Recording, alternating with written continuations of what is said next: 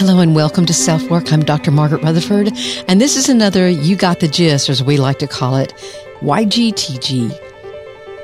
You know, sometimes as an author, you question whether or not your book is even important. Is it meaning anything to anybody? Is it doing any good? And certainly, after having written Perfectly Hidden Depression, I've had days or weeks or not a month because usually doesn't last that long, but when I've questioned, was it really worth all the effort? I know the message is vital. I know the message can save lives because it gives people a way of identifying something that they have known is wrong in their gut, but they've never had a word for it. And yet this week I've had two things happen that have reminded me of the importance of the message of perfectly hidden depression and really warmed my heart. Just yesterday, I had a psychologist interview me. Her name is Lindsay Weisner and she laughed and said, I read your book just yesterday, but I read it. she had seen a patient right before she interviewed me and she asked her if they were suicidal, which is a typical question for a therapist to ask. And they said, Oh no. But because she'd read my book, she then asked, Would you tell anyone if you were suicidal? The patient looked surprised, but said tenuously, Well, probably not. This led to the very discussion I'd hoped for when I wrote the book. Then she said, the therapist said, So tell me why you wouldn't reveal. When she told me what had happened, I had goosebumps. That's so why I wrote the book. Because I want mental health professionals and all of you to understand we have to start asking the right questions and telling the story that not all that appears to be okay is truly okay. We've got to dig deeper than that. That was yesterday. But this morning, I received this email that I wanted to share with you because I bet many of you will see yourself in this email. He at first expressed his gratitude for my work. And then he said, I stumbled across your podcast today as I was spending one of the many hours that I do behind the wheel of my vehicle. When the Perfectly Hidden Depression episode began playing, I was completely dumbfounded to say the least. I immediately recognized myself as the poster child for this syndrome. The one thing that really reached out and grabbed me in one of the episodes was a statistic you mentioned regarding suicide rates. I believe you mentioned that seven out of 10 suicides were middle-aged white males. Not only did this demographic of the population not surprise me as I fit this, I'm 51 and white and male.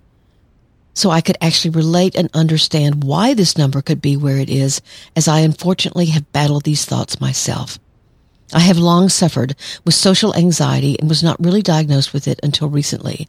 I had panic attacks as a young child and I brushed them off.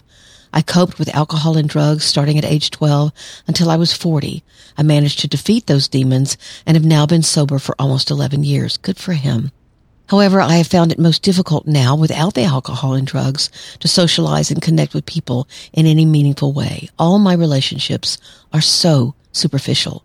The ability to connect with others is just not there. The loneliness is overwhelming and leads to a persistent sense of hopelessness. Needless to say, the description of the lights being dimmed, quote unquote, I think perfectly describes my depression. It is a battle now whenever I'm alone. When I'm with my wife and kids or around work colleagues, I can put on a smile and nobody has a clue. And I did have one day about three months ago where I felt incredibly alive and present in the moment, like a taste of what a normal person would feel like on a daily basis. I was hopeful that maybe something clicked in my brain and things would start improving. But alas, it must have been just a warning light to let me know that the lights were really dimmed, and this is what it felt like when they were turned back on. I'm hopeful that your podcasts have given me the courage to open up and be vulnerable to either a therapist or my wife. I've been to therapy in the past for marital issues, and there were some good, some bad, but there's such hesitancy on my part. And then he thanked me again. So I said, good morning. Your email brought a tear into my eye for you're just the person I've hoped to reach. Someone who might never have considered that there might be a reason for those thoughts of self-harm that emerge only to fade and then return, fade and return. The danger of that is that someday they may not fade, as the statistics you mentioned reflect. I've had so many people tell me that their experience with therapy or even within relationships was just okay. These are people who identify with perfectly hidden depression but that nothing much had changed or was helpful. What they don't realize is that they don't allow vulnerability of any kind. I often tell my patients that they have to risk and allow me to hear or see something that's very hard for them. Then and only then can I begin to carefully help them heal. Now it has to be a good fit.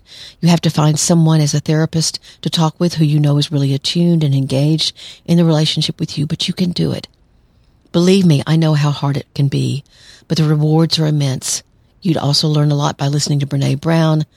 She's researched shame and perfectionism and vulnerability and has written and spoken prolifically about it. She's passionate, as am I. Thank you so much for letting me know, and I can only hope that reaching out to me was an immense first step for you. My book might help because there are a lot of exercises in it to guide you through so that you can have more of those very alive days you mentioned. Please, if you identify with either one of these people, please either, I'm not really trying to sell books, but listen to my podcast on perfectly hidden depression. I also have plenty of blog posts on it at drmargaretrutherford.com. But please realize there is a problem and it's a problem that you can fix so that you can become more self-aware, self-accepting, and live a much fuller life. Thanks so much in this YGTG for letting me talk about my most passionate topic. Thank you for being here. Take good care. I'm Dr. Margaret, and this has been Self Work.